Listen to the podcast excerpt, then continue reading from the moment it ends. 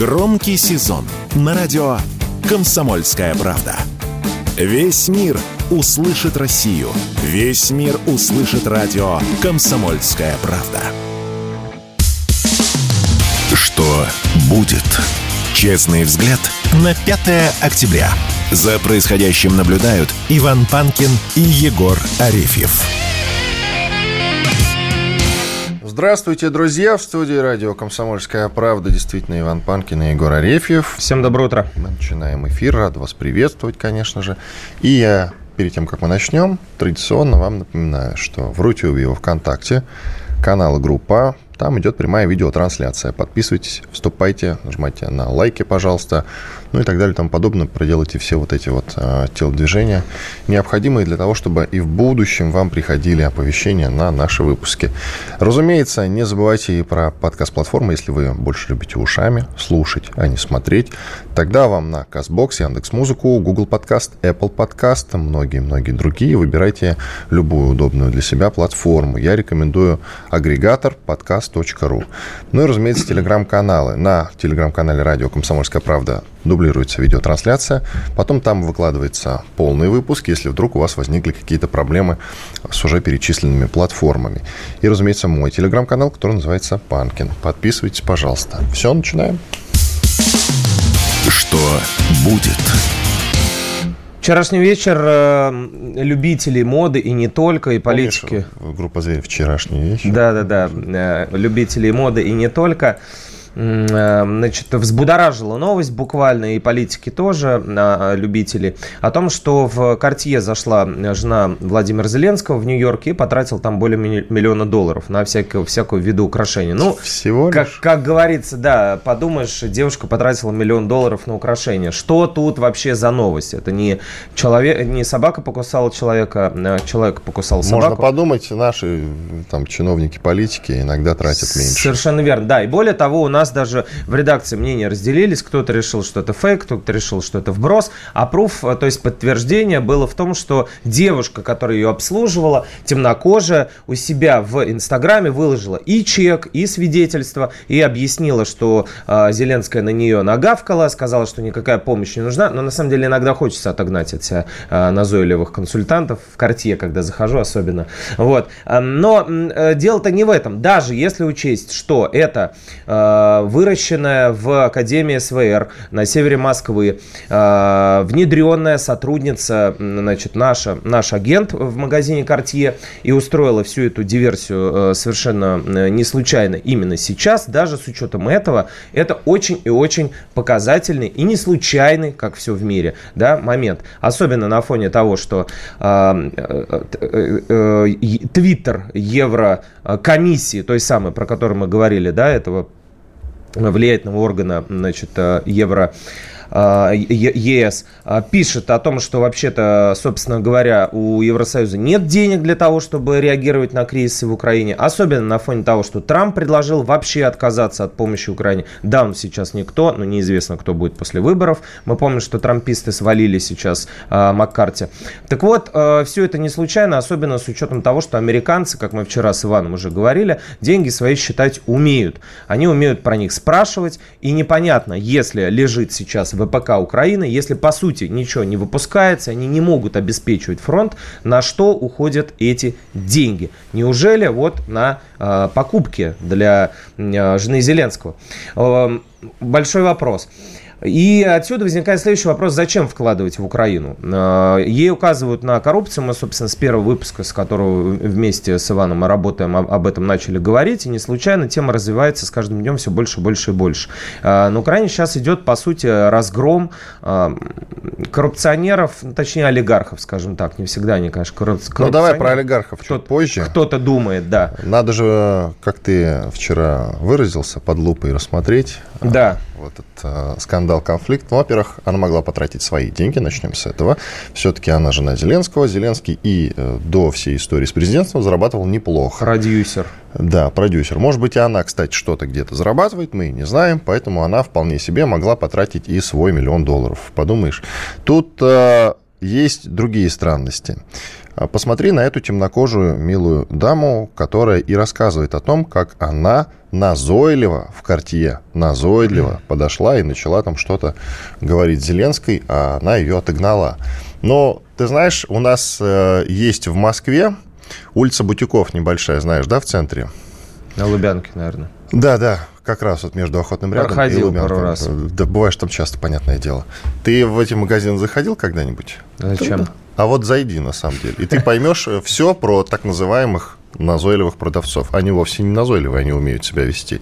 И, соответственно, я не думаю, что а, с консультантами у Cartier какие-то проблемы по этому поводу. Она, она, по-моему, сказала, что вроде как вежливо представила, сказала, что вы мой первый ви ай пи-клиент, и спросила, как бы, чем мы можем... Ну, ты на нее вот посмотри, она похожа? Полезно. Ты на нее посмотри, вот так вот, просто поверхностная оценка. Она похожа на консультанта Cartier, Егор?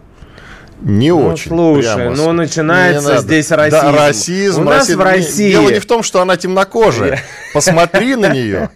Дело не в том. Этот видосик, друзья, гуляет по лучшим телеграм-домам. Можете его найти. Я не знаю, как выглядит консультант Cartier, поэтому я не разбираюсь. Очень плохо. Ну все, ты работаешь в утреннем шоу, так что теперь узнаешь, все в порядке. Будут у тебя и свои Cartier, и не только, разумеется, и свой личный консультант. Другой вопрос, что и чек, который она нам демонстрирует, тот самый, там же не разобрать, что в этом чеке. Ну, присмотрись. Нифига не видно. По-моему, Види, это, ви, видны это цифры. Фейк. Главное, это фейк. Но ты можешь представить фейк? Кого и для чего? Ну вот кого и для чего? А для чего сейчас? Это, со... а это для чего студентка сейчас? РУДН смотри, или кто это смотри, вообще? Да, студентка РУДН, ты хорошо пошутил. Смотри, сейчас американская пресса почему-то активно начала наезжать на Украину. Вот. Понимаешь? Да. да. Вдруг внезапно те же «Нью-Йорк Таймс», я очень удивился, когда они написали, что в Константиновке Донецкой области прилетела украинская ракета. В рынок попала. Uh-huh, Помнишь? Uh-huh, uh-huh. Несколько погибших yeah. там. И это меня очень сильно удивило. И вообще последнее время они указывают на коррупционные какие-то скандалы на Украине и так далее и тому подобное. И тут... Вся эта история с женой Зеленского. Ну, и что такого? Нормальная ситуация. Тут, мне кажется, не знаю, я вот в этом заговор никакого не вижу. Понятно, что там чек не видно, но он вообще хотя бы есть, понимаешь? Она в целом могла бы рассказать и не приложить его. У нее не было времени, чтобы детализированно его фоткать. Очевидно, даже если произошел этот конфликт, она осталась обиженной, она сфоткала его, как успела, в знак, или попросила коллег после того, как ее уволили, а ее уволили, эту девушку. Вот, после того, как Зеленская нажаловалась на кассе там или где, что за мной бегает какая-то негритянка и пытается приставать, впаривать свои кольца. Вот. Мы же все-таки не на этом, не на привозе находимся, сказала Елена Зеленская. И э, сфоткала как могла, допустим, там не видно, конечно, а может быть так и нужно, может быть в этих чеках не написано э, двадцать пятым шрифтом там этот, это колье купила Елена Зеленская и табличка на входе еще, да? Ну, как бы не знаю, я когда говорят про фейк, я сразу начинаю думать, кому это надо, зачем это надо.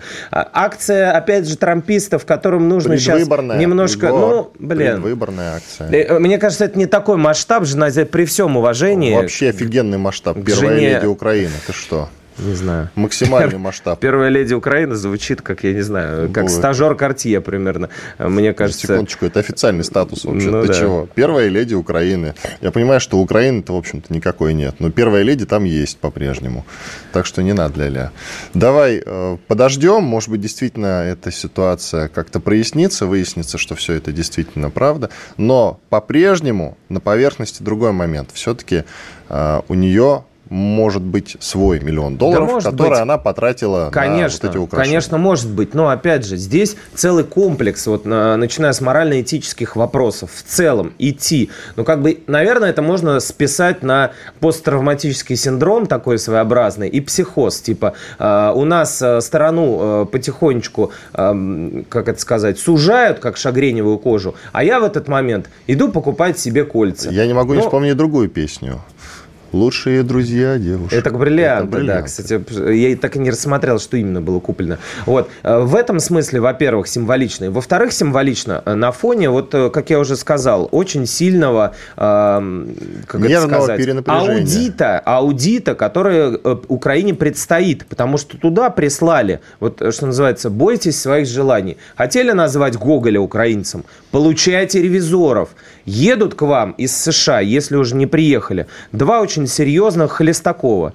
Это э, генеральный инспектор Пентагона, э, который будет э, мониторить всю военную помощь, и уполномоченный по послевосна... восна... послевоенному восстановлению Украины, так называемый Пенни Притцкер, которая была министром торговли в кабинете Обамы. Вот вернемся теперь... к вчерашнему вот... заявлению о том, да. что на, значит, по поводу коррупционных дел на Украине в Соединенных Штатах никому ничего не известно. Помнишь, я вчера приводил несколько цитат. Вот, да, вот именно для этого... Именно Но для... Холестаковых туда отправили. Именно для этого случае. Туда отправляют и все городничие, и Бобчинские, и Добчинские, и прочие товарищи, значит, из Киева сейчас забегают, засуетятся, борзых будут щенков собирать, вот, и в том числе объяснять, а почему вот в такой тяжелый для страны момент жена президента, на его, конечно, деньги и на свои, я думаю, они скинулись по пятьсот тысяч, чтобы миллион этот сложить, плюс еще налоги там, вот, миллион сто получилось, а, покупает себе бриллианты. А, на что вы вообще потратили наши деньги, которые мы вам прислали? В любом случае, ситуа... вот эта история выглядит некрасиво, надо признать. Жена Зеленского, первая леди Украины, разгуливает по американским бутикам и закупает там какие-то дорогие украшения. Ну, наверное, все-таки это надо делать через каких-то посредников, а не самой там по магазинам ходить, так, чтобы не попасть под видеокамеры и прицел фотокорреспондентов разных. Все, сейчас сделаем небольшой перерыв, через две минуты продолжим. Радио «Комсомольская правда» представляет уникальный проект. Аудиокнигу Дмитрия Стешина «Священная военная операция. Год СВО. День за днем. Плечом к плечу с героическими бойцами и простыми людьми». Вместе с Дмитрием Стешиным слушатели пройдут через будни Донецка, штурм Мариуполя, радость побед и горечь неудач. Это искренняя проза без прикрас. Слушайте с понедельника по четверг в девять часов вечера по московскому времени на радио «Комсомольская правда». Что будет? Честный взгляд на пятое октября. За происходящим наблюдают Иван Панкин и Егор Арефьев. Иван Панкин, Егор Арефьев. Так, сейчас к нам присоединится через буквально там считанные секунды Елена Соколова, военный корреспондент интернациональной бригады «Пятнашка». Как раз про обмен военнопленных поговорим. А пока озвучим тему, которую сегодня обязательно с военными экспертами в том числе будем обсуждать. Значит, Турция в очередной раз хочет побыть в роли миротворца и, я так понимаю, устроит некий аналог, который закатили, значит, арабы в Джидде не так давно. То есть попытка, значит, ну, некий саммит с попыткой мирного урегулирования на Украине, но почему-то без участия России. Наверняка многие нам скажут, что ну вот, это же Турция. Турция постоянно делает какие-то гадости России, недружественные шаги, а мы за них топим, мы помогаем, значит, Эрдогану победить на выборах. Зерновые сделки бесконечно продлеваем, и только когда уже совсем невыносимо и невыгодно стало, мы эту зерновую сделку послали в известном направлении. А в основном-то мы всегда Эрдогана, брата, друга, султана поддерживаем, чем можем, как можем, ну и так далее и тому подобное. Хабы там вот эти вот бесконечные производим. А надо бы уже его отправить к чертовой бабушке. Ну вот посмотрим, сегодня с военными экспертами обсудим, насколько серьезны те, значит, процессы, которые собираются запустить в Турции, связанные с мирным урегулированием на Украине. Ну, по-прежнему, вот повторюсь еще разок, что, наверное, саммиты подобные надо проводить с участием России, а без участия России там делать нечего. Подозреваю, есть у меня такое скромное подозрение, что вовсе не Украина главное на этом празднике жизни будет. И не обсуждение, конечно же, помощи там Украине и мирного урегулирования. Нет, нет, нет. Просто это такая, знаете, возможность потусоваться, пообщаться с друзьями и порешать какие-то свои проблемы и дела. А Украина, ну, что-нибудь и по поводу Украины, конечно, обсудим, поговорим. К нам присоединяется Елена Соколова, военный корреспондент интернациональной бригады «Пятнашка». Елена, приветствуем. Здравствуйте. Доброе утро. Лена, вы нам в прошлый раз рассказывали про военнопленных, где-то чуть больше, наверное, недели назад, про военнопленных украинских, которые у вас были, и вот вы их обменяли. Да, вчера состоялся обмен. Долго мы искали точки соприкосновения с украинской стороной, как это все провести. Наша сторона предложила поменять двоих живых пленных на нашего погибшего бойца. С нашей стороны это показательный акт гуманизма, показательный акт того, как мы относимся к нашим погибшим бойцам. Звали нашего военнослужащего Алексей. двадцать седьмого июля он погиб, и более двух месяцев наши отряды не могли достать его тело, потому что оно находилось ну, в непосредственной близости от больницы, и все наши попытки пресекались огнем украинской стороны. Ну и, собственно, обмен состоялся. Украинская сторона затянула его на сорок минут, правда, было немного нервно. Вот, висела над нами их птичка, но, тем не менее, все состоялось, все прошло хорошо, быстренько оттуда уезжали, боялись, что могут вслед нам начать стрелять, но все обошлось, слава богу. И, наконец-то, наш боец, как герой, с почестями будет похоронен у себя дома.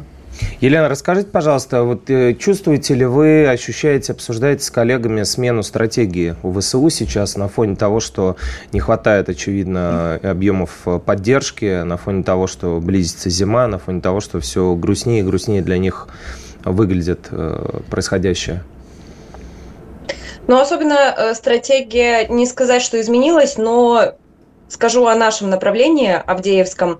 После того, как начали работать ФАБами, у нас авиационными бомбами, намного тише стало, и обстрелов Донецка стало в разы меньше, тьфу-тьфу-тьфу, и Горловки, и Синоваты, то есть, видимо, когда с нашей стороны уже более какие-то агрессивные действия в их адрес, ну сколько же можно это уже терпеть, то ну, они тихо себя ведут, воспитанно, скажем так. Вы рассказывали, что какие-то существуют еще заградотряды, да, у ВСУ, то есть, очевидно, еще проблемы, видимо, с боевым духом, с мотивацией. Ну, конечно, а кто хочет воевать? Вот представьте, мужчина, мы взрослый. Хотим. Ему, там, Или мы не хотим воевать. Секундочку. Нет, ну, Поэтому и сидим понятно, здесь. Что, понятно, что есть люди, которые хотят воевать, но есть люди, которые хотят просто жить своей жизнью. И это тоже можно принимать, это тоже важно понимать, что есть люди, которые просто, ну, вот, не созданы для этого, да. Вот сидит какой-нибудь, не знаю, комбайнер у себя в деревне, пашет пшеницу, что тоже очень важно. Для армии в том числе кормить бойцов нужно, кормить людей нужно. И вот он сидит, ему приходит повестка первая, вторая, третья, и потом уже просто э, прилетает э, полиция вместе со своим комом, и его под белые рученьки скручивают и ведут в армию. Ну, какая здесь будет мотивация? Он только что спал со своей любимой женой в кровати, обнимал детей, э, там, не знаю, планировал, как он завтра пойдет на работу, и вообще от войны далек, чужд, и, и как бы и, и Украина это ему не особо, да, важна, нужна, под каким флагом жить. А тут, оп, вручили автомат, иди воюй. Две недели подготовка, в сырой окоп. Это вот я как раз рассказываю сейчас историю нашего пленного Евгения, uh-huh. Uh-huh. которого вчера поменяли. Uh-huh. Э, то есть какая, откуда возьмется мотивация? Одно дело, если бы у них хотя бы учебный центр был, там, не знаю, месяц, три месяца, когда бы им моральный дух как-то поднимали, общались с ними замполиты, как-то это все делали. Он прошел учебный центр две недели в Покровске и говорит, ну, может, пару раз стрельнул. На этом все закончилось. Его отправили на первую боевую, он попал в плен. О какой мотивации может идти речь? И вот такие ребята у них стоят, ну вот непосредственно в окопах. Работать у них выходят спецы. То есть они не находятся все время на линии соприкосновения. Они вышли, какие-то действия совершили, да, обстреляли определенную точку или попытались уничтожить опорный пункт и разошлись ребята в более безопасные места. А вот эти, ну, сидите, ловите беспокоящий огонь и все остальное, их якобы не жалко. Ну, не якобы, а их действительно не жалко, потому что, ну, вот мы объявили их на обмен, а Украина сказала, ой, они же без вести пропавшие, уже им и зарплаты не платили, и как бы все. Ну, не нужны Украине ее же граждане. Получается, Евгений не очень был рад уходить от вас. Вы его, считай, врагам отдали. Ну, прям так прямо он не сказал, но... По глазам было видно. он сказал, что гарні хлопці, ну и вчера он был в таком неком отчаянии, потому что, ну вот э, тот парнишка второй, Сергей, э, которого мы отдали, Uh, у него нет ноги, и понятно, что на фронт он уже не вернется, это сто процентов. Вы плохо знаете а вот... Украину, Елена. Не зря ну, у них какой-то отряд киборгами если... называли, помните? Киборги вернутся. Если считать, что дно пробито, Украина удивит снова, это, конечно, да. Но э, вот Евгений переживает, что его снова могут забрать на фронт. Ну, а мы уже ему сказали, в следующий раз тебе может так не повезти. Позывной он знает, Пойдешь Волга, да, если что? Наругаем. Вы ему Конечно, позывной наз, да, назвали, сам, самое главное, ключевой момент. А почему считаете, что неважно, под каким флагом э, жить? Ведь, допустим, для Донбасса не безразлично было в свое время, под каким флагом жить. Я думаю, что я и многим украинцам все-таки мнении, тоже не безразлично. Я говорю о мнении вот конкретно этих пленных. А, то есть он вот прям так и сказал, мне все равно там под каким флагом жить. Ну, он не прямо это сказал, но это и так понятно. То есть просто человек говорит, оставьте меня в покое, мне не нужна ни ваша война, ни вот это все происходящее. Ну вот типичная, да, хохлячья, моя хата с краю, я ничего не знаю, вот я сосредоточен на своем мирке, и все, отстаньте от меня. Для Донбасса, конечно, было важно, под каким флагом жить, ничего себе. Под жовто-блакитным стягом, извините меня, нас тут бомбили, уничтожали, весь мир нас не слышал, когда мы кричали о том, что, ребят, нас здесь убивают, мы здесь умираем с голоду, у нас нет воды, у нас нет света, помогите, помогите нам. Единственное, кто протянул руку помощи, тогда вереницы, белые грузовики ехали из России, это вот единственное, что нас спасло. И, конечно, русские добровольцы, которые сюда ехали. И под каким флагом нам еще жить? Конечно, под российским. Это даже не обсуждается. Здесь каждый это понимает. И в две тысячи четырнадцатом году здесь российских флагов было больше, чем в любом русском городе, мне кажется, на территории России. Еще немного про мотивацию. Скажите, то есть наполнение а, украинских отрядов новобранцами сейчас примерно девяносто процентов, я так понимаю, и немного более-менее обученных, я правильно понимаю? Все остальные – это салаги. Да, по сути, да. И они в последнее время на всех направлениях отправляют их на мясные штурмы, так называемые, без поддержки артиллерии, без поддержки снайперов, без поддержки техники и всего прочего. То есть им людей не жалко, они технику прячут в ангарах, они, ну, даже не высовывается она. А люди, идите вперед. Ну, погибли, ну, новых завезут. Я понимаю, да, что вы... Неужели там такой бесконечный ресурс людей на Украине, что вот так можно делать? Ну, до специальной военной операции сорок миллионов было. Так что, в принципе, людей-то достаточно. Вполне себе населенное государство.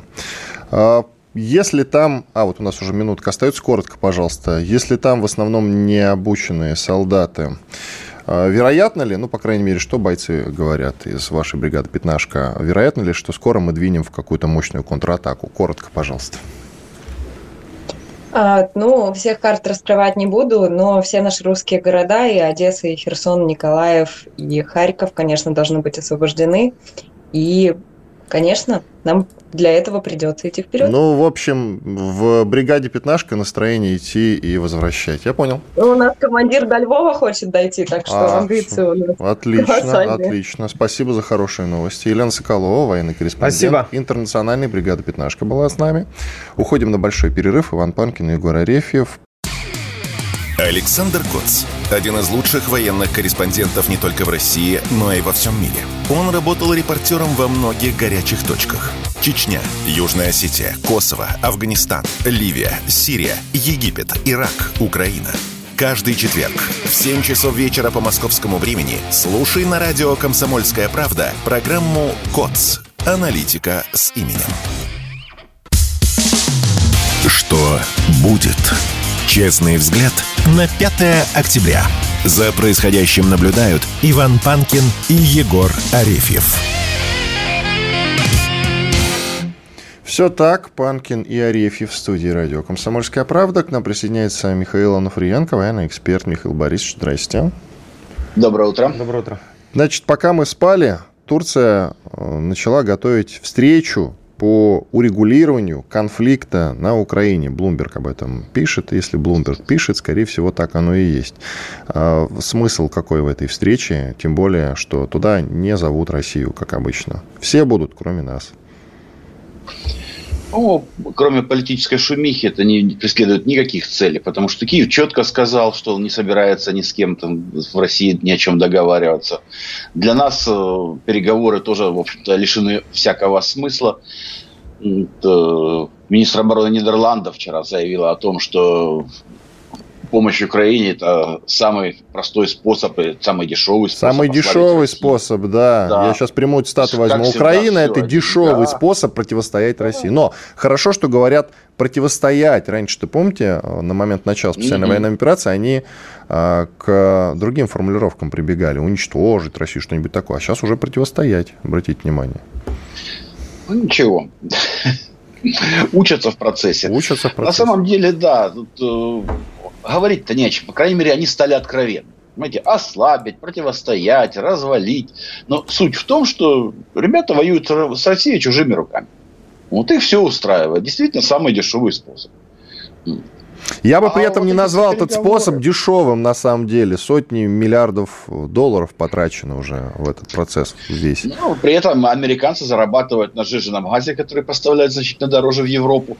То есть, они-то свои деньги отбивают. Понимаете, здесь, с одной стороны, они заставляют тратиться европейцев. Европейцы потом закупают американское оружие.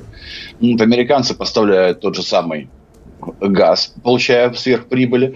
При этом они ослабляют конкурентов, у которых себестоимость производства продукции значительно растет.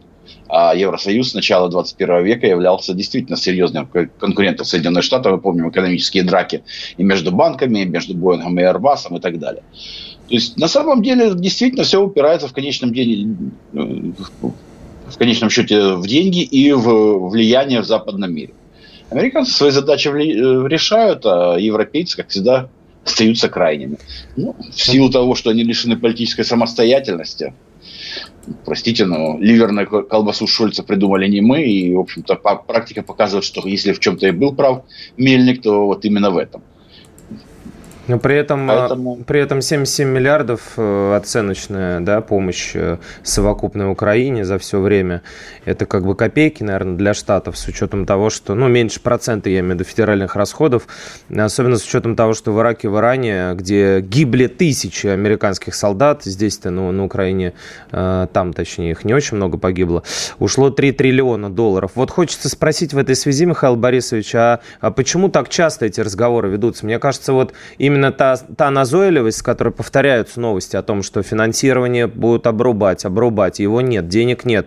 И Трамп вот сказал, мы сегодня упомянули в эфире, что вообще надо отключить э, помощь, э, помощь США Украине до тех пор, пока Европа не сравняется по объемам выплат. О чем это говорит, на ваш взгляд? Это же, наверное, не случайно то, что все происходит, не просто череда совпадений. Здесь нужно учесть, что американцы-то, в общем-то, работают прежде всего на свою аудиторию. Предвыборную гонку никто не отменял. И понятно, что трамписты, республиканцы, они всячески педалируют эту тему, что мы оплачиваем помощь киевскому режиму вот, за счет карманов налогоплательщиков. Американцы живут хуже ради непонятно кого. Очень удобная позиция, при том, что, напомню, когда Трамп был президентом, помощь киевскому режиму увеличивалась. Они продолжали, и, собственно, Трамп начал поставлять джавелины и все остальное на киевской хунте. То есть разговор разговорами, а помощь идет, потому что у американцев там в бюджете еще заложено и есть пять миллиардов долларов с лишним на помощь киевской хунте. У киевской хунты есть порядка три миллиардов долларов. Плюс контракты, которые были подписаны ранее, они тоже выполняются. Поэтому эта задержка... финансирование, в исключении из бюджета помощи киевской хунте, существенно никак не скажется на ближайшее время на поставках оружия. Но, с другой стороны, мы понимаем, что она все равно будет продолжена. Вот. А то, что они на внутриполитической арене разыгрывают эту карту, да, разыгрывают. Но, как мы видим, президенты в Соединенных Штатах меняются, демократы сменяют республиканцев наоборот, а антироссийская политика не меняется. Вы недавно, как мне сообщили, вернулись э, с Донбасса. Расскажите про поездку. Ну, что вам рассказывать? Во-первых, ну, качество изменилось. О, о ну, впечатление, если говорить в, в целом. Э, за год кардинально изменилось оснащения наших вооруженных сил. Средства радиоэлектронной борьбы и квадрокоптеры, ну, вообще все беспилотники любых систем, поступают в, ну, даже не вкратно, а на порядок в большем количестве. Я не берусь там подменять собой Генштаб, но вот э, последние сборы, которые проводили через Народный фронт, там тут Юра Подоляк, а я там помогал в чем-то, вот, позволяют оснастить несколько армий дополнительно средствами радиоэлектронной борьбы. Причем э, во многом вот, командиры говорят, что в урожайном противник перешел к обороне на Временском выступе именно потому, что действия беспилотников у него практически прекратились. На многих участках фронта они даже после трех-четырех дней попыток перестают запускать. Потери снизились многократно. То есть реально потери от беспилотников снизились зачастую до нуля. То есть, при том, что ранее ежесуточно были раненые и погибшие. Потому что насыщенность беспилотниками у противника тоже достаточно велика. Но современные средства РЭП, которые поставляются в войска, они достаточно эффективны. И во многом они, именно они сегодня определяют характер ведения боевых действий. Что касается настроения, ну, настроение у ребят, честно говоря, только одно. Они ждут приказа наступать. Понимаете, как под, в двенадцатом году. Как Высоцкий пел, наконец-то нам дали приказ наступать. И вот если прочесть последнюю сводку Генштаба хунты вчерашнюю, то там сообщается практически обо всех участках линии фронта одно и то же. Мы отбили сорок пять атак, успешно, разумеется, и на Макеевском выступе, и в районе Боровой, и Лиманский, и Купинский участок, и Донецкий, и в районе Авдеевки, и Марьинки, и, как ни удивительно, в районе Работино тоже отразили все атаки русских войск. Ну, и при этом мы, безусловно, наступаем каким-то образом, непонятно где, на Мелитопольском направлении. Вот. Но суть в том, что даже сам характер вот, э, сводок противника изменился, и последние месяцы он все время сообщает о том, что успешно отбиты атаки, а мы где-то непонятно где успешно продвигаемся. Вот. Единственным относительным успехом можно считать и юг Артемовска, это Клещеевку и Андреевку, но я бы напомнил, что два месяца Клещеевка уже переходит из рук в руки. Продвинуться дальше противник не может. И сейчас мы расширяем плацдарм на Кармазинском выступе. Это чуть севернее Макеевки. Двигаемся к Осколу. Медленно, но двигаемся. И создается угроза уже, собственно говоря, Макеевки, которую мы оставляли в ноябре прошлого года. Теперь ее вынужден будет вскоре оставить противник, если все будет продолжаться именно таким образом, как продвигается сейчас. А настроение у ребят действительно очень хорошее, потому что, ну, знаете, они реально видят свою силу. Они вот просто копят злость и ярость и ждут приказа на наступление. А почему его нет, как вы считаете? Ну, в данном случае, как пишет Нью-Йорк Таймс, русские прибегли к новой тактике. Они используют тактику эластичной обороны, Оборона. уступая противнику часть своих позиций, после чего наносят удары и возвращают их себе. Ну, но так есть же месяца... такая тактика, она же используется. Да, ну просто Нью-Йорк Таймс пишет, что это новая тактика, хотя она изначально использовалась... Это известная в... военная тактика, да, вообще. Тем летом, да. И эта тактика успешна. То есть в данном случае, как всегда, понимаете, вот эти э, весы, оцените, что, когда... Самое главное сделать вовремя. То есть сейчас, понятно, идет... Эта тактика позволяет существенно ослабить вооруженные силы противника, выбить наиболее подготовленный личный состав и технику. Это успешно реализуется.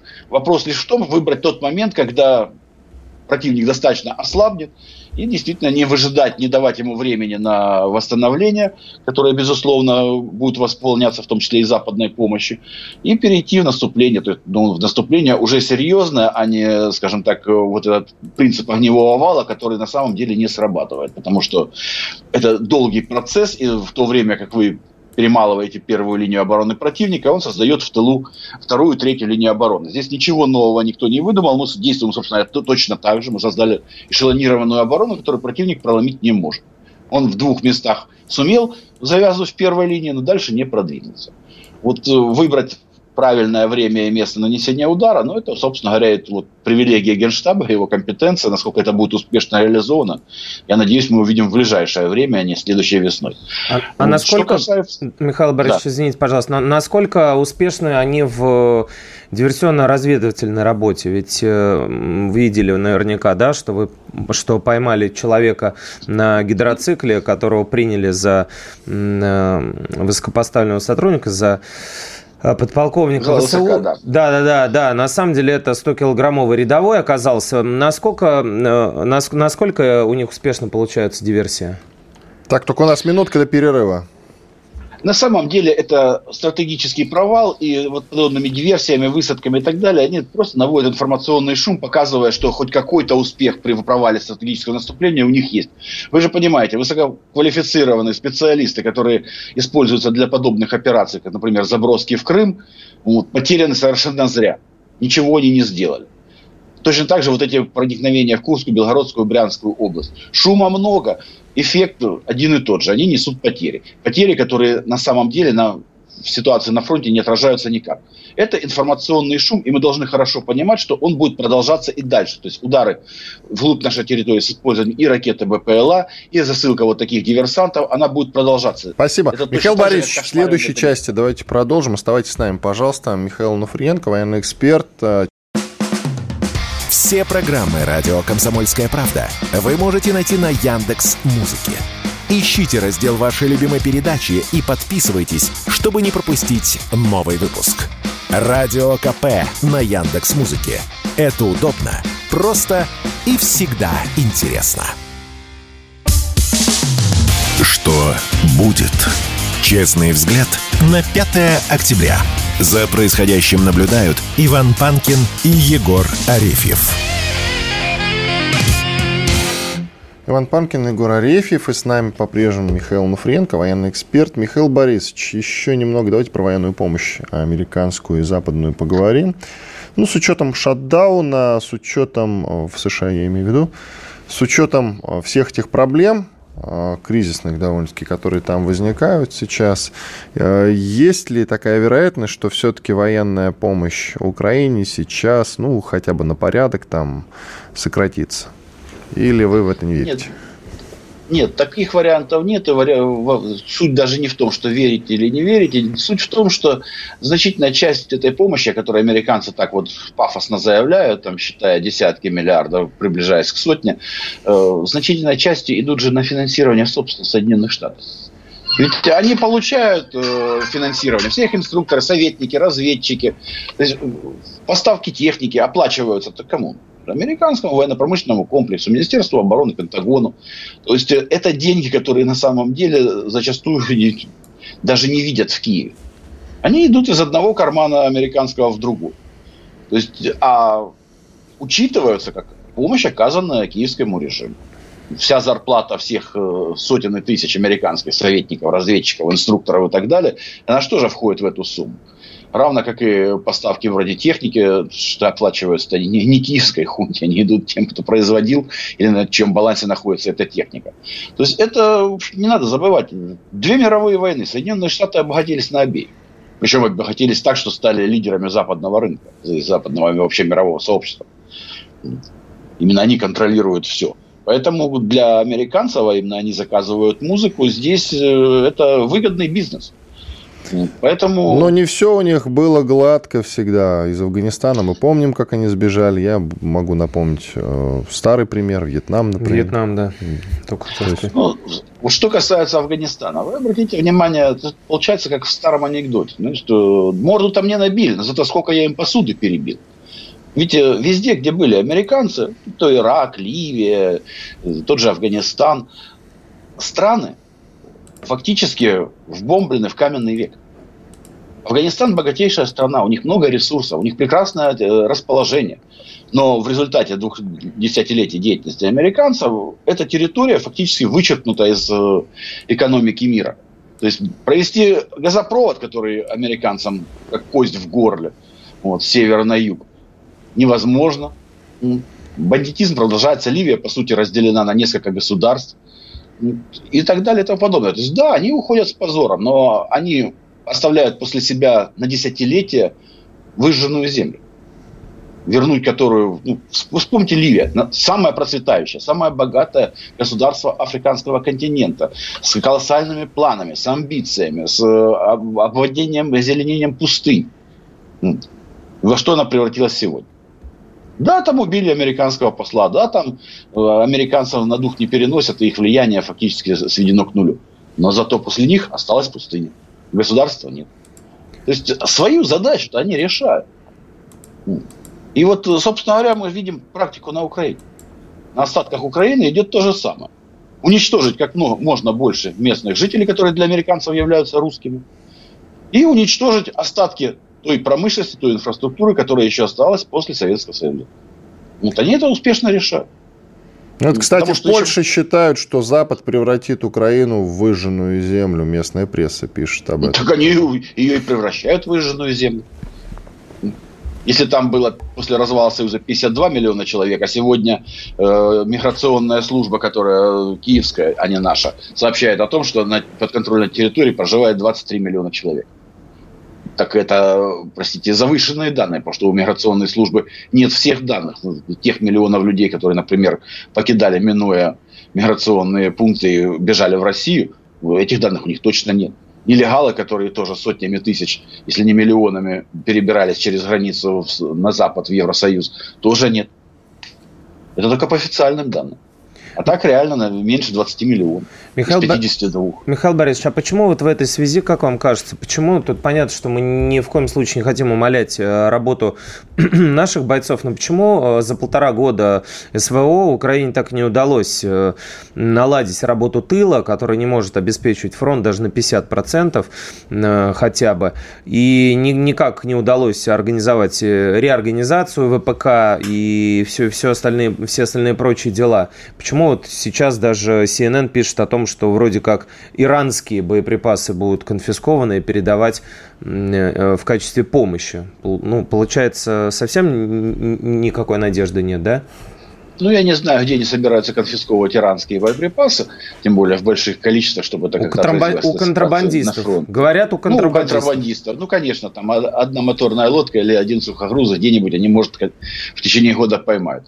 Но суть не в этом. Суть в том, что на самом деле любому правительству Украины, независимо от того, кто это был, Кучма, Кравчук, там, Порошенко, на эту территорию глубоко наплевать, как и на всех местных жителей. Они стремились к власти, они ее получили. Они хотели денег, они занимаются не зарабатыванием на новых производствах, а на распиле старого. Основной принцип существования вот этой Украины, даже в девяностые годы, это попил бабла. Самый крупный в мире рыболовецкий Черноморский флот был распилен еще при Кравчуке в первые же два года. И сегодня до сих пор практически на каждом судне, которое ходит в Мировом океане, есть моряк, гражданин Украины. И таких примеров масса. Понимаете, они не создавали свою промышленность, военную промышленность, в том числе и после вооруженного периода в две тысячи четырнадцатом году. Они продолжали уничтожать, они продолжали продавать технику. Они, воюя на Донбассе, заключали контракты на поставку танков, которых они новых не делали. Они из старых собирали новые относительно. И продавали их хоть в Африку, хоть куда. Но идеологией зато занимались хорошо, вы Кучму упомянули. Украина хорошо. Не Россия, книжица. Да, помните? Это вот святое дело. Это основной принцип. Во-первых, Украина не Россия, причем он ложится именно сюда же. Потому что чем дальше и сильнее отодвигается Россия, тем можно безнаказаннее своими силами пилить все, что здесь осталось после Советского Союза. А осталось очень много. Это самая развитая, самая мощная, самая оснащенная передовыми производствами, как ни странно, в Советском Союзе были передовые производства. Тот же завод «Турбоатом», который в Харькове выпускал ежегодно по тринадцать турбин для атомных станций, например, по всему миру. И он работает до сих пор, но сейчас практически не работает, а работал невзирая ни на что. И вот это вот все пилится. Вы вспомните, там постоянно со времен Кучмы взрывались и горели военные склады. Почему? А что может лучше всего скрыть кражу? Пожар в данном случае. И каждый год склады горели. Получ... Сотни миллионов долларов оружие исчезало. Получается, надежды наивных американцев на то, что коррупцию скоро удастся победить и провести реформы, и отчитаться о деньгах, о потраченных, это все в, в трубу улетает, да? Они не наивные. Это просто хороший способ давить на вассала. Когда у американцев исчезло в Ираке два военно-транспортных самолета, набитых наличными долларами, никто не задавался вопросом, куда эти деньги исчезли. Причем это официальный отчет американцев. Деньги исчезли. В Афганистан, вспомните, что рассказывал Гани, президент Афганистана последний, что в президентском дворце в коридорах лежали мешки с долларами. Их не успевали куда-то растаскивать и вывозить. Это нормальная американская практика. Коррупция в третьих странах. Нигде никто не возбудил ни одного уголовного дела по поводу исчезновения миллиардов, десятков миллиардов долларов, что в Афганистане, что в Иране, что в любой другой стране. Они списаны на местные режимы. Ну, там что-то, вот, да, коррупция у них. А ну, хорошо. Михаил Борисович, а с чего это вдруг они тогда сейчас активно взялись следить и наблюдать за тем, куда и как военная помощь будет потрачена? Это тоже иллюзия, потому что... Вот а наблюдатели, которых они отправили? Организация по контролю за расходованием денег на киевским режимом была создана летом прошлого года. То есть она возникла не сегодня. Она существовала. Ее просто сейчас усилили. А вот это увеличение разговоров о коррупции, если кто-то интересовался Украиной, то эти разговоры идут со времен Кучмы. Позволяют каждый раз под этим предлогом корректировать собственную политику. Министер эм вэ эф неоднократно отказывал Киеву в предоставлении очередного транша помощи экономической на основании коррупции. И это великолепный инструмент, ты все можешь объяснить. Мы прекратили помощь, так это коррупция. Где-то что-то пошло не так, так это не мы виноваты, это у них коррупция. И они уже вбили в головы всем, что это в Америка прекрасная страна, как и Европа, великолепная территория, где коррупции никто не, понятия не имеет. Вот, а что такое лоббизм, там вообще не знают. Вот. Но зато вот здесь, на этой территории, мы им помогаем, а там коррупционеры. Понимаете, как плохо. Вот войну проиграли, коррупционеры. Деньги разворовали, коррупционеры. Оружие американское появилось на, в Даркнете, и террористы снабжаются. Это тоже коррупция, это не мы, это вот киевский режим. А сами они белые и пушистые. Только почему-то каждый раз в любой стране, где они приходят, сразу возникает коррупция. Спасибо. Вот при Саддаме Хусейне про коррупцию не вспоминали. Повесили Хусейна, все в порядке. Не, ну при Хусейне понятно, почему никакой коррупции не было. Потому что о ней запрещено было говорить в первую очередь все-таки. Ну да ладно, это уже тема другого разговора. Михаил Онуфриенко, военный эксперт, был с нами на связи. Спасибо. Благодарим его за участие. Иван Панкин, Егор Арефьев. Премьера на радио «Комсомольская правда». Фридрих Шоу. В главной роли Мадана Фридрихсон. При участии агентов Кремля и других хороших людей. Автор сценария «Здравый смысл». Режиссер, увы, не Михалков. Слушайте с понедельника по среду в шесть часов вечера по московскому времени.